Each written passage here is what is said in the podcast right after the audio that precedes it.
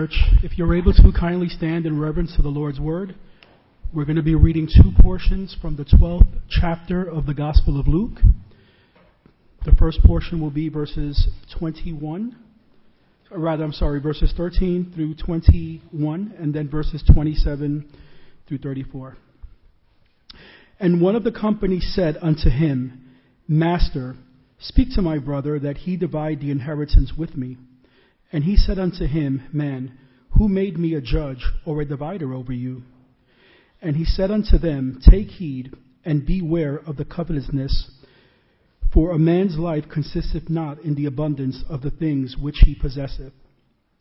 And he spake a parable unto them, saying, The ground of a certain rich man brought forth plentifully. And he thought within himself, saying, What shall I do, because I have no room where to bestow my fruits? And he said, This will I do. I will pull down my barns and build greater, and there will I bestow all my fruits and my goods. And I will say to my soul, Soul, thou hast much goods laid up for many years. Take thine ease, eat, drink, and be merry. But God said unto him, Thou fool, this night thy soul shall be required of thee. Then whose shall those things be which thou hast provided? So is he that layeth up treasure for himself and is not rich toward God. Verse 27. Consider the lilies, how they grow. They toil not, they spin not.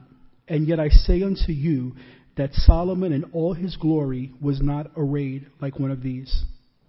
If then God so clothe the grass, which is today in the field, and tomorrow is cast into the oven, how much more will he clothe you, O ye of little faith?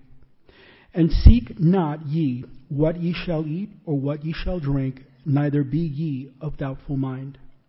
For all these things do the nations of the world seek after, and your Father knoweth that ye have need of these things. But rather seek ye the kingdom of God, and all these things shall be added unto you. Fear not, little flock, for it is your Father's good pleasure to give you the kingdom. Sell that ye have, and give alms. Provide yourselves bags which wax not old, a treasure in the heavens that faileth not, where no thief approacheth, neither moth corrupteth. For where your treasure is, there will your heart be also. Thank you, church. And turn to 1 Timothy chapter 6. We've been doing a series in Timothy. Today will be the last message, and our children can go to their children's church at this time. I personally benefited from 1 Timothy. I hope it's been an encouragement to you. I'm excited about doing a new series on the parables, which, um, you know, the parables are more familiar to us, but what I do, just to let you know, when I do a new series, I I try to find some really good books on that subject. Like I bought a really a bunch of good commentaries on Timothy, and now I've bought some good reading material on the parables, and then I that will give me a fresh look at the parables, and hopefully we'll study them together and really get a fresh look at the teachings of Jesus in his parabolic teaching. Just also want to mention uh, Benjamin ben, Benedict Francis. Brother Ben has been a member of our church for many, many years. Took a really bad fall in Grenada on his back and had a spinal surgery. Still has no movement in his legs. And he's now in a hospital called Calvary Hospital in the Bronx. If, if you would like to visit Ben, you will get a blessing. And the, the parking is nice. It's a small little hospital, actually, and they have a parking lot right by the hospital. It, it costs like $5, but at least you don't have to walk a mile before you get to the hospital. Uh, so, but I, I visited him on um, this past week, and I was just praying with him, and I read scripture, and, and when I got done praying, I looked up, and he, he had just tears just streaming down his face he, I said, Ben, you're crying. He said, Hallelujah, Jesus. You know? And um, he's in a tough situation. You got to pray for him. 1 Timothy chapter 6. as we come to this last section, verse 17 to 21, there's really two sections, but I'm going to just put them together. And I wondered why would, why would Paul conclude this epistle dealing with these two disparate subjects? One, he charges the rich that are in the world, and then he, fi- he finishes with a charge to Timothy. I was like, well, what connects these things? Why, why is he charging those who are rich in the world and Timothy to finish this? So let's read together 1 Timothy chapter 6 verse 17. Charge them that are rich in this world that they be not high minded, nor trust in uncertain riches, but in the living God who giveth us richly all things to enjoy. That they do good, that they be rich in good works, ready to distribute, willing to communicate, laying up in store for themselves a good foundation against the time to come, that they may lay hold on eternal life. And please read verse 20 and 21 with me together as we conclude 1 Timothy. O Timothy, keep that which is committed to thy trust, avoiding profane and vain babblings and oppositions of science falsely so called, which some professing have erred concerning the faith. Grace be with thee. Amen. Let's pray. So, Father, take this moment of time that we have to understand your word and apply it to our lives that we might be more like Jesus Christ, your Son. And we thank you now for this time. Bless the, the preaching of your word, Lord God, and we trust that hearts would be open to receive the truth of this passage of Scripture. In Jesus' name, amen. So, you left work so excited. You were never, you were like, I cannot believe this happened. What happened? You got a bonus. $10,000 bonus. You didn't know it was coming. You, you were just blessed. And, uh, and so you got, wow, I got to pray about what to do with this. So you're to go to the bank and you're to deposit in the bank and just pray about what to do with this $10,000 bonus. So you go, you deposit your money for safekeeping in the bank, and then a week later you look at your account and there's only $5,000 there. Like what? I deposited 10,000. It only says 5. You go to the bank. You say, I need to speak to the manager. I deposited $10,000, only 5 in there. What's, what's going on with this bank? And, and, and the manager says, calm down. Calm down, Mr. Recker. Let's have a seat. He sits me down. He said, Now, we have some needs in the bank, and we needed that money to repair the bathrooms. You should still be happy. You have 5,000 left. Be happy, Mr. Recker. We took your 10 grand, and we, if you still have 5,000, you could do a lot with that. We needed that other $5,000. You think I'm going to be happy with that? Would you be happy if you deposited that in the bank? You, that bank would not be in business very long, would it? But here's the point. God has made deposits in your life. And dare say we're like the bank who thinks we can do with the deposits God has given to us, we can do whatever we like to do with it. We're God's bank. And what ties this passage of scripture together is He's given us material deposits, and so he addresses the wealthy to remind them, your wealth is not your own. And then he reminds them of their spiritual deposits that he's given to the church. So this morning I want to speak to you on this subject of being entrusted with God's riches. God has truly blessed us as people, as individuals, given us life, given us breath, made in His image. And He's also prospered us with material things. Not one person came in here today without clothes on. You've come in with clothes, you came in with food in your belly, and you probably are going to have something to eat later on today. And that makes us rich in comparison to much of the world. So I did wonder what connected these two passages of Scripture together, and I believe at least that could be it. That they deal with God's great deposits in our life. So I'd like for us to look at in being entrusted with God's riches and God's deposits. And you know, God has truly blessed us in material, in material ways. Don't think when God says here to, through Timothy, charge them that are rich in this world. Don't think that he couldn't be talking about you. You say, well, I'm not rich. Well, you're not rich compared to, you know, some multi-billionaire, but think of the rest of the world. I think I got these numbers right, but if they're not exactly right, you, you can go online and Google, but I, that's what I tried to do, but I, I believe I got these numbers right. And I found out that the median per capita household income worldwide is $2,900, $2,900, uh, $2,920.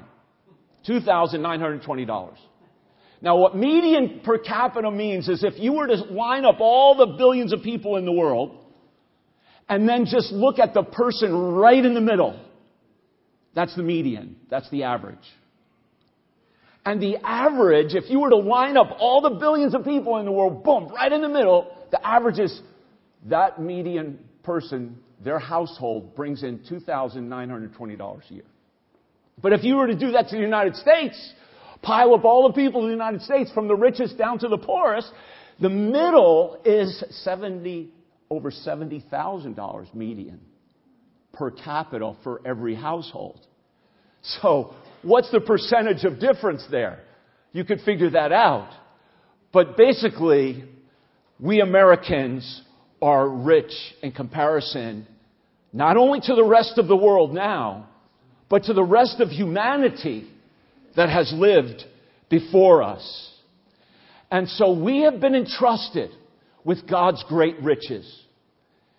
And both of these sections deal with deposits given to us. One is a material deposit, and the second is a spiritual deposit. So let's first look at this material wealth that God has given to us. The material wealth.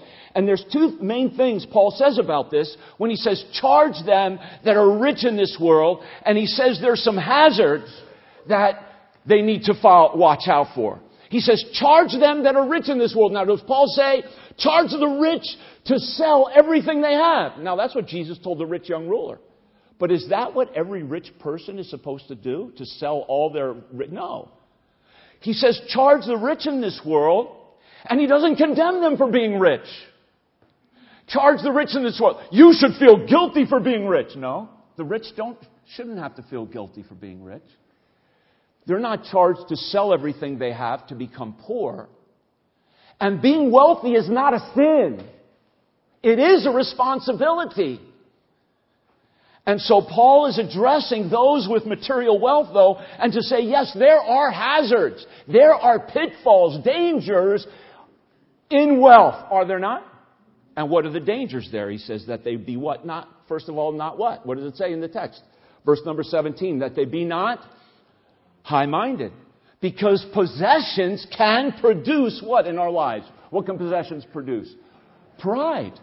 Sometimes those who are rich can feel so superior to, the, to those who have less than them. And that's a sin. Don't ever look at someone who has less than you and look down upon them as they are less than you. They are not. We are all equal image bearers of God. And God ha- has blessed the person who is poor but rich in faith as much as the person who is wealthy but has faith. God doesn't give us all the same. He just doesn't. He doesn't give us all the same mental capacity. Some people can go study and understand certain things and make a lot more money than I can. I was in school with around the time Bill Gates and Steve Jobs were, were going to college, and look how much money they make compared to me, you know. I, I, didn't have that ability. But possessions can produce pride.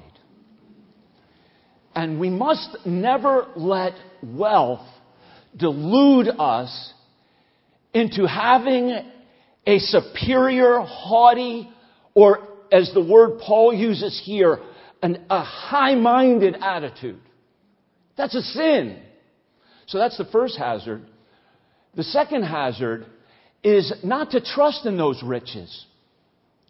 He says, charge them that are rich, not only that they not be high minded and have that sense of superiority, but that they do not trust in those riches. And how does Paul describe those riches? What are they? They're what? You got your Bible open? Verse 17, it says, What are our riches? If, if you're rich today, is it a sure thing that you're going to have that money next year? No, it's not a sure thing at all because riches are what? What are they called there? They're called uncertain. They're called uncertain. You know, many people have been rich, lost it all, got it back, and lost it again. Riches are uncertain. Don't set your eyes upon that which is not. Riches can be like an air bubble. Proverbs 23, 5. They make to themselves wings. Riches can fly away like an eagle toward heaven. The scripture says, isn't that true? Don't trust in your money because riches do not profit you in the day of judgment. When you stand before God, God's not going to say, what kind of car did you drive? Oh, you only drove a Hyundai? And not a Mercedes? Sorry, buddy. Ah, no, come on. It says in the Bible, Proverbs 11:4, riches profit not in the day of wrath. Righteousness delivers from death, and the righteousness that delivers from death is the righteousness of Jesus given to us by grace through faith. A righteousness we don't deserve. And that's true riches. True riches is the righteousness of Jesus Christ. That's why we sang this morning, knowing you, Jesus. There is no greater thing. He's my all. Jesus, you are my all. You are the best. You are my joy. You are my righteousness, we sang, didn't we?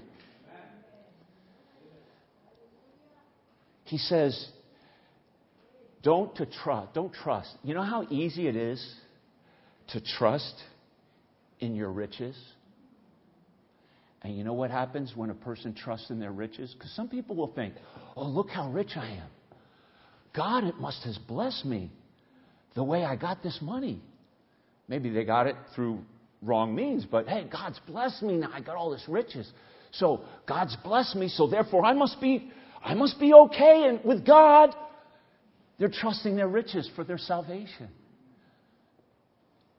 There's a lot of wealthy people that are going to die and go to hell. Like the rich man in Luke chapter 16. With all of his beautiful robes, he left it all behind and he was in hell being destroyed, if you will, eaten up by the flames in conscious suffering. Riches can make a person become secretly ungodly if you're not careful. Because when you trust in those riches, if you trust in those riches, you'll say, Oh, I don't need the Bible. I just, I've got money. I don't need to pray. I've got money. And you wouldn't tell anyone that you're not reading your Bible. You wouldn't tell anybody that you know, you're not praying anymore. But you've become secretly ungodly in your heart, trusting your riches.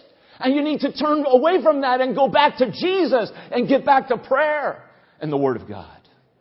So those are the hazards. We need to realize possessions can produce pride, and we need to refuse to trust in those uncertain riches. Now, how do we handle the wealth? So we looked at a couple of those hazards. How about the handling of that wealth? And that's in verse 17, the end of it, and down to verse 19. So how do we handle it? Well, first of all, he says we don't trust in those riches, but we trust in who? We trust in the living God. And, and go back to 1 Timothy chapter 4. The living God. He says, trust in the living God. 1 Timothy chapter 4. Paul reminded us here in verse 10, for therefore we both labor and suffer reproach because we trust in the who? In the living God. And what did the living God do for us? He's the Savior of all men. The living God sent His Son to be the Savior of all men, especially of those that believe. We trust in the living God.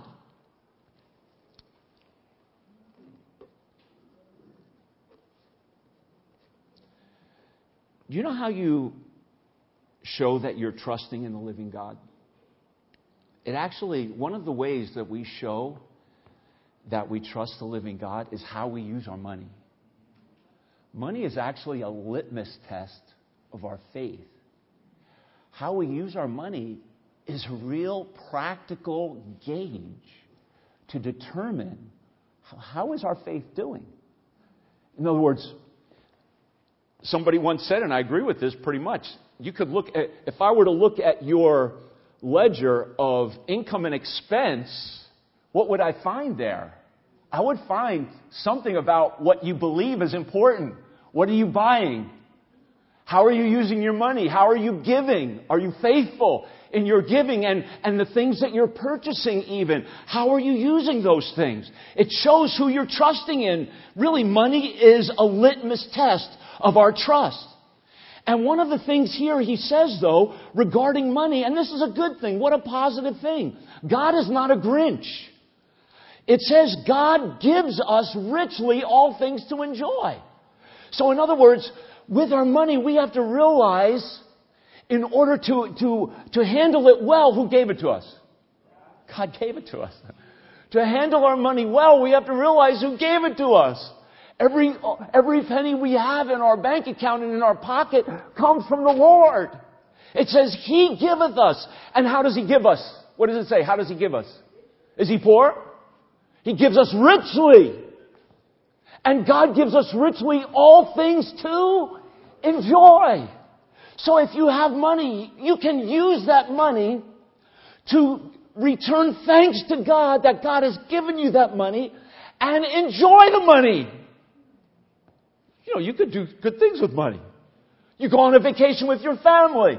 He gives you richly all things to enjoy. It's a good thing for a family to go on vacation, especially in New York. You've got to spend a lot of money. So oh, you spend a lot of money real fast. Look at a, look at a verse real quick here. Go to Ecclesiastes chapter 5.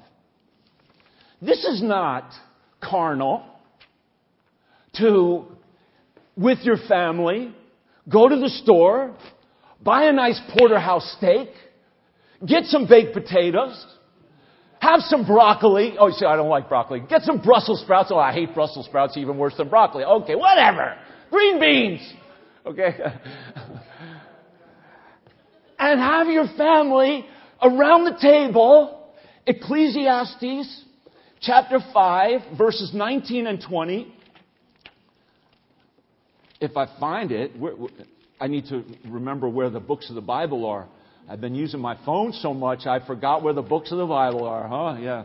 Uh, I'm just kidding. No, no, I'm, I'm seriously a little concerned with the young people today that they won't know where the books of the Bible are because they never opened up the Bible. Anyway, well, I won't get into that. Ecclesiastes chapter 5. It says there in verse what? 19 and, and verse, uh, verse 18. Verse 18, he says, Behold, that which I have seen, it is good, it is comely for one to eat and to drink and to enjoy the good of all his labor that he takes under the sun all the days of his life, which God giveth him.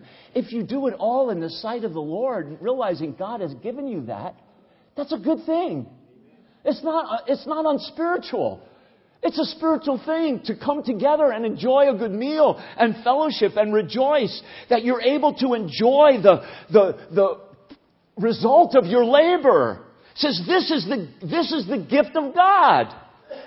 For he shall, um, verse uh, 19, every man also to whom God hath given riches and wealth and hath given him power to eat thereof and to take his portion and to rejoice in his labor. This is the gift of God. For he shall not much remember the days of his life because God answers him in the joy of his heart. I'm not exactly sure what that means, but you know, have you ever seen people as they get old? They don't remember. They get dementia. They lose their mental capacity. So enjoy your mind and ability to enjoy the people in your life while you have, and you, you, you can use your money to do that. Amen? So, trusting God, not in gain. That's the first counsel Paul gives to the wealthy to handle our wealth. Trusting God and not gain. The second is take positive action for your wealth. Now, here he gives in verse 18, I won't get too much into the weeds, but basically it's like three verbs. And the verbs are do good in verse 18, be rich, you see, be rich in good works, and then be ready to distribute. Those are the three verbs. So let me put it, I'll give you the, I'll make it into ours. It says, do right, be rich, and be ready.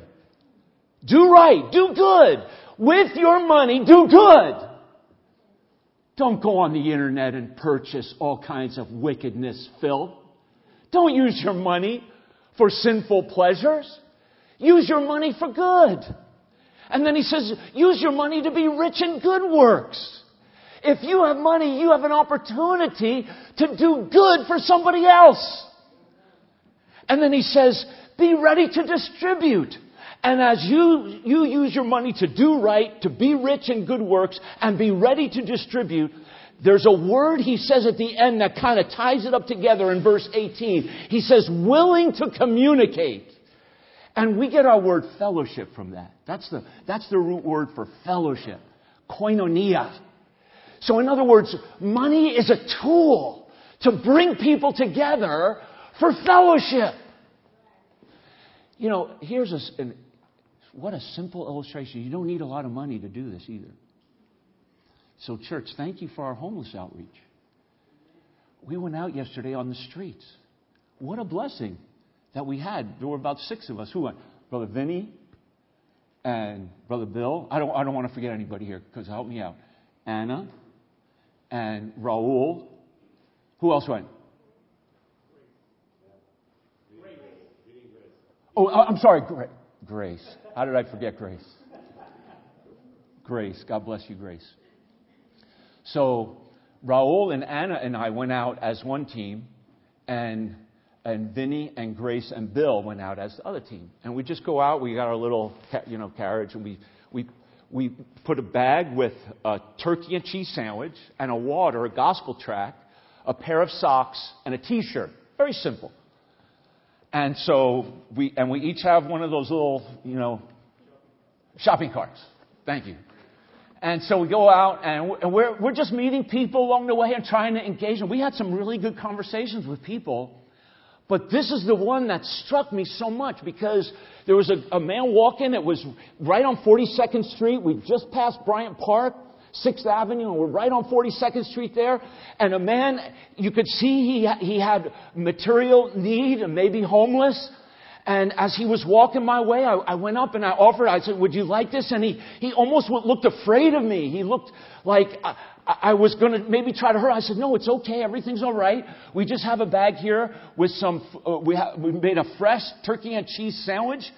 And, and we have a, a few other things. He said, no, I don't want it. I said, well, would you like the bottle of water? He said, yeah. So he said, I want the water.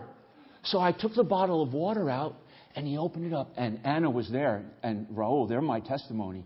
He guzzled that like he was dehydrated, like he needed that water to survive. And right there, I said, you know what? If that's the only bottle of water that gets drunk out of all the other things, and if that's the only person who eats or drinks anything from the food we're giving out, it was worth it right there.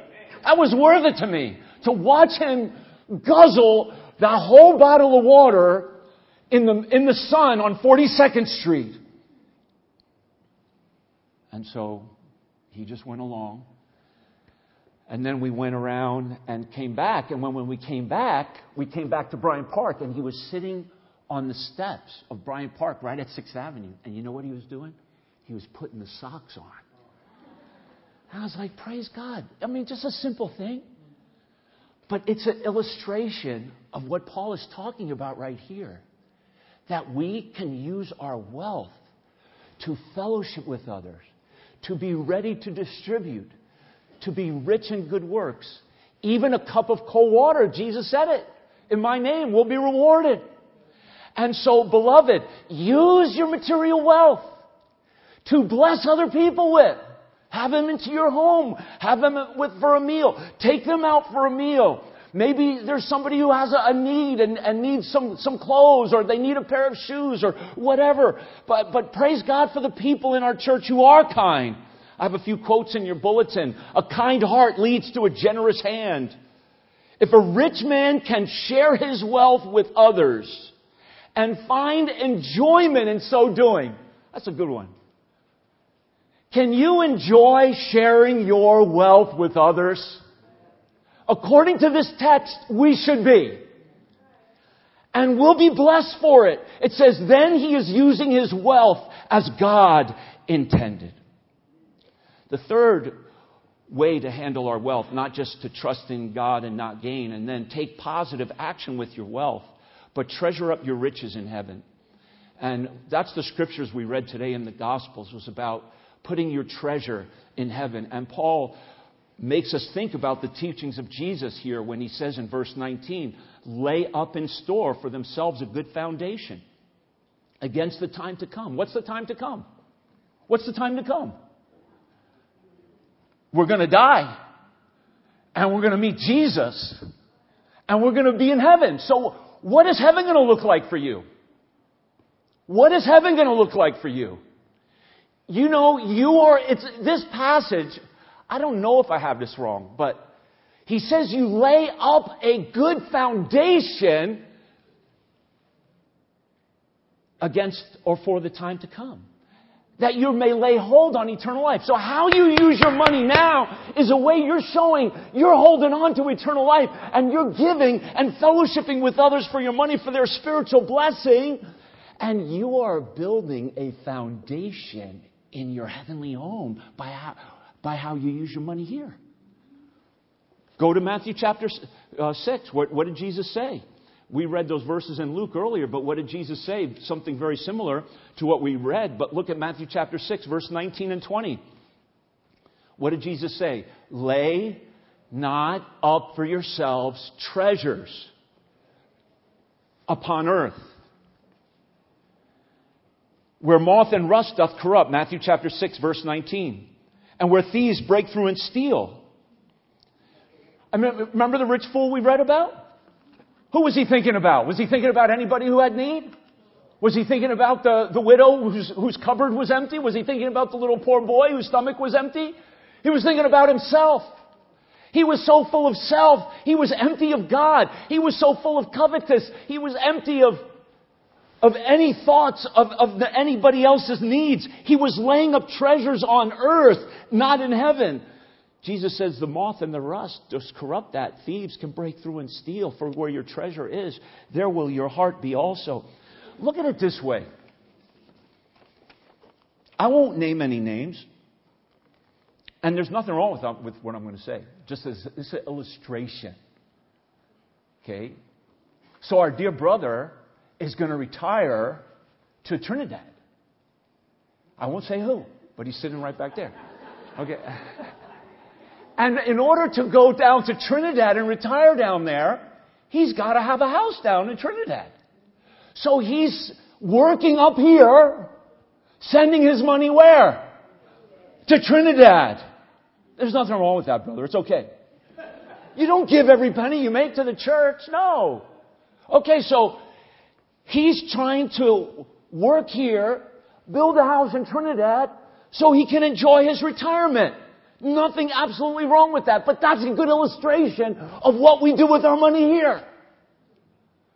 When you give to the work of the Lord, when you give to missionaries who are building a church in Japan, who are building a church in Brazil, who are serving God in Ukraine, or working for God in South Africa, and we have missionaries all over, all around the world, praise God, and we're, we're trying to, to send a box of things to the Philippines. So we're laying up our treasure in heaven when we give to our brethren for the building of churches, the salvation of souls, the discipling of, of men and women in the faith of Jesus Christ.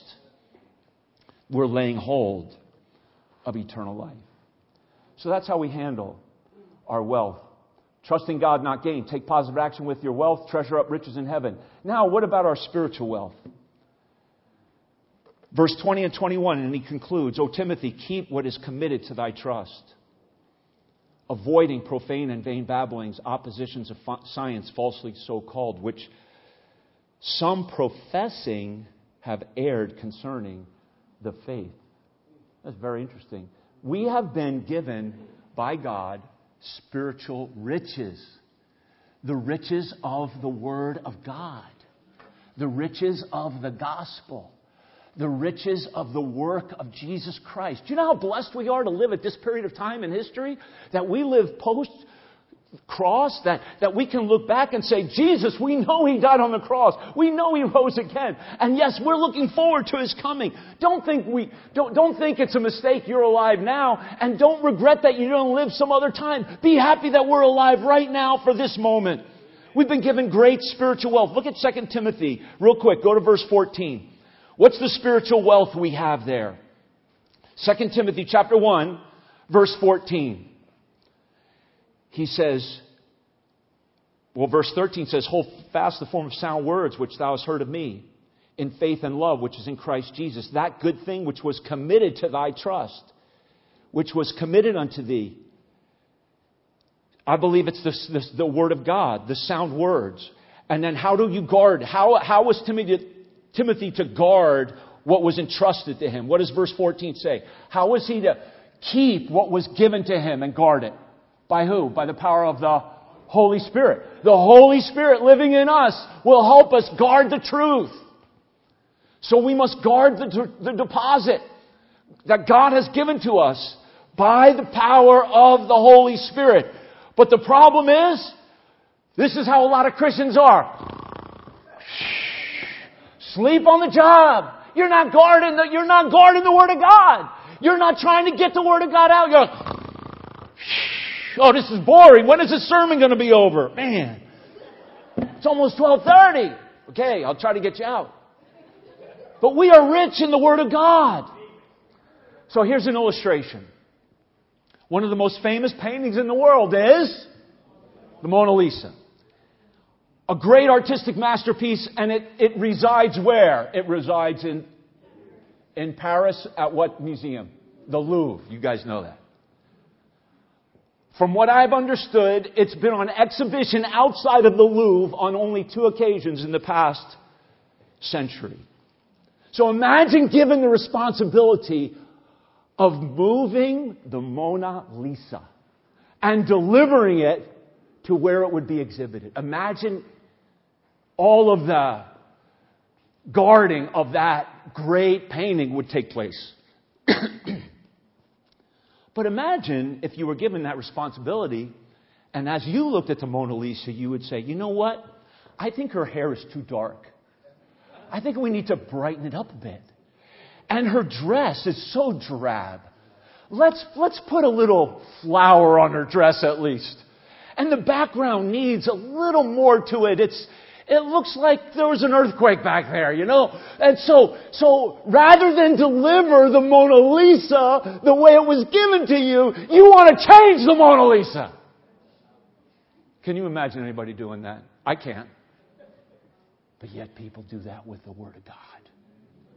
We people do that with the Word of God. We're, our job is not to change the Word of God.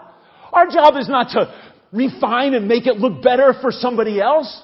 Our job is to preach the Word. God has given us His Word. We cannot improve the gospel. We cannot improve the Word of God. We're to keep the Word of God. So that's the first thing. He says, keep, guard. That's the first thing we must do with this great spiritual deposit is guard the deposit. The second thing is avoid false teaching. Now, this is such a this is such a deep statement that Paul makes here as he concludes this book. Just, just follow this. He says, beginning in verse 20, look at that word, avoiding. You see that? So the, the two verbs here are keep, which is to guard, and avoid. So those are the two main points here on our relationship and responsibility to our spiritual wealth. We have to to guard the wealth that God has given to us. We don't change it. We don't correct it. We preach it. We keep it. And we avoid false teachings. And he says, avoiding profane, vain babblings and oppositions of science, falsely so called. Now there's a whole lot to unpack there, but I put it, this is how I reworded that a bit to help us just to understand it. avoid. He says, turn aside. That's another synonym. Turn aside from profane. Now that word profane is the idea of anti-God. Or it's godless. Turn aside from godless. And then he says vain babbling, empty babbling, empty chatter.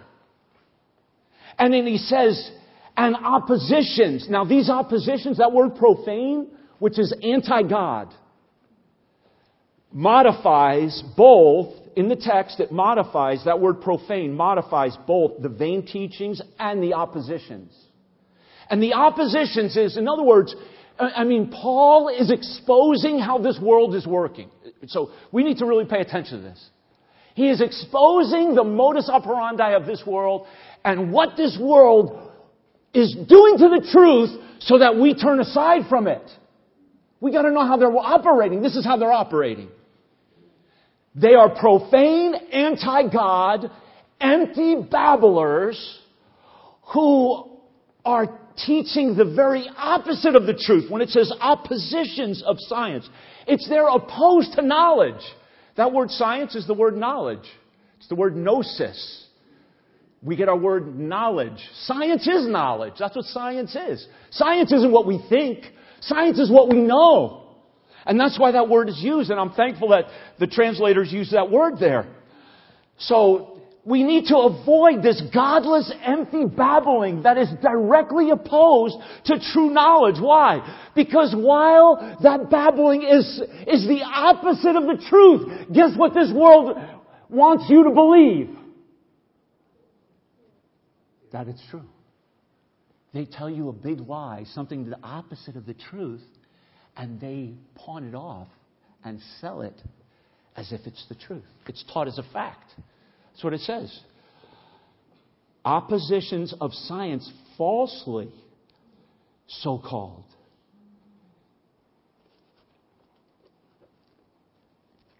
Oppositions of knowledge. They're opposed to true knowledge, and then they pawn off lies as if they were facts. And then he says that will result in great spiritual tragedy, compromise. They will err. They will err concerning the faith. That's what's happening today. People are swerving away from the truth because they've been believing a lie. This world system hates God. Be not conformed to this world. The world hasn't changed from the days of Paul till now. The heathen rage, the people imagine a vain thing. Psalm 2. They still consult to cast God down from His excellency. Psalm 62. They delight in lies. They curse God inwardly. They teach as fact what is false. Islam is the opposite of the truth because Islam says Jesus did not die on the cross or rise again. And he did. Jehovah Witnesses the opposite of the truth because Jehovah Witnesses teach that Jesus is not God manifest in the flesh. And he is. Roman Catholicism is the opposite of the truth because Roman Catholicism teaches a salvation by works. And we're not saved by our works, we're saved by grace through faith alone. False theories in this world are pawned off as fact. That's why we need to know the Word of God. And Satan is always putting forth godless things that are directly opposed to the Word of God and claims them as fact. And what Paul says here, you could apply to every year, every century of church history, and you will find the lies of Satan permeating the culture. And it's the Word of God that will always stand up to the lies of this world. It's the Word of God that is truth and will forever endure. In the second century, you had the Gnostic heresy. Gnostic, what does Gnostic mean? It means knowledge. So they came along and said, Jesus isn't the truth, this is the real truth. It was the opposite of the truth. Gnosticism attacked the truth of, of the Word of God. And of course, the evolution heresy of the 19th century that plagues us to this day. Evolution parades itself as science. You know what that is? That's an opposition to true knowledge. It's false science. Uh, there's nothing scientific about evolution because it's not science at all to say something comes out of nothing. You cannot scientifically say that nothing can create something. That is not science. That is bad faith. I like what Henry Morris says, by the way. Henry Morris says that There's no evolution in the Bible. Did you know that? The Bible does not teach evolution. I'm talking about macroevolution. I'm not saying that there cannot be variations within a certain kind of species. That's not the point. But evolution is a false science that's put forward as, a, as a, if it's an absolute fact. Isn't that the truth? Right? And that, that fits exactly into what Paul is saying, and yet many have believed that. And when you believe in this lie of evolution, you will believe in many other lies, and you will swerve away from the faith. Beloved, believe that God is our great creator. And there are many examples as well that we could talk about, but our time is gone. And just lastly, let me finish this up. We need to turn aside from these things because, as I said earlier, this is the modus operandi of the world. They put forth their anti God false theories, present them as factual science, proven or proven truthful knowledge. And then we need to avoid these things because, why must we avoid it? Because they cause ser- serious spiritual danger. So, parents, be alert to these spiritual dangers because they will cause our children to swerve away from the faith. And again, notice what it says in verse 21. It says, which some professing, that word professing is translated in other places promising. In other words, they're promising that their false science is true. They're promising, oh, this is true. But it's not true. And they will keep, they will keep promising it even when it's proved false. And that's what's happening today as well in so many different ways. I'm sure you, you heard about Target, for example. You know, it's amazing how our young people are just being targeted. And it's this whole LGBTQ is being put forth as, oh, this is the truth. It's the opposite of the truth, but they're pawning it off as if it were true, but it's a lie. This is why we need to know the Word of God, dear friends. We have been entrusted with God's riches. Let us stand on the riches of God. Let us use our material wealth for His glory. Let us guard the spiritual deposit He's given to us and tell somebody about Jesus. Let's stand up to the, together as we pray, as we close today. Thank you, Lord, for your truth. Thank you for your true promises. Yes, Lord. All the promises of thine are yes and amen. Thank you that your promises, as Paul, as Peter even says, are exceeding great and precious. Exceeding great and precious promises. We thank you, Lord. We thank you for the promise of Jesus that you are the Son of God the Savior of the world, and all who call, whosoever will call upon you shall be saved. And if there's anyone in our midst today who has not yet been saved, if you will truly understand that you're a sinner, and because of your sins, you deserve a punishment, because of your sins, which is death, separation from God, ultimately in a place called hell. And that's why Jesus came to die on the cross to bear that punishment, to take your place, to suffer your wrath and mine and the world's. But then he died and he was buried and he rose again and he smashed death in the teeth. He crushed Satan's head. And through Jesus Christ, you can have eternal life. Our heads are bowed and eyes are closed. Who would say, Pastor Matt, I'm not sure if I die today that I will go to heaven. But I want to know for sure. Would you pray for me, Pastor? Is there anyone like that? Can I see your hand? Is there anyone at all? God bless you. I see that hand. Thank you. I'm going to pray for you. Is there anyone else? I want to pray for this one who raised their hand. So, Lord, thank you, God. Please touch this dear dear one who raised their hand and said they're not sure of salvation, we pray that today they, before they walk out the door, that they would know that Jesus, you are their Savior from sin and that they would be saved even today. Now, how many would say today, Pastor Matt, I want to thank God for the material wealth He's given to me and the, the spiritual wealth He's given. And I realize I've been entrusted with these riches from the Lord, and I want to trust God with them. I want to use them for the glory of God, and I want to guard the Word of God with my life, and I want to please God and not fall prey to the lies of this world. Can I see your hand if that's your desire? You've been entrusted with God's riches, and you want to be faithful. Amen. Just hold your hand up and say, Lord, strengthen me by your Holy Spirit. The Holy Spirit is in you to teach you. The Holy Spirit is in you to strengthen you, to guide you, to empower you, to be strong in the Lord and be strong in His grace. You may put your hands down. So thank you now, Lord, for this day and bless us. And with our heads bowed and eyes closed, if that, that one who raised their hand to, if you would like to step out as we sing, we would love to have somebody take the Bible and show you how you can have salvation. Micah, can you come, please? And we'll sing together, More Love to Thee.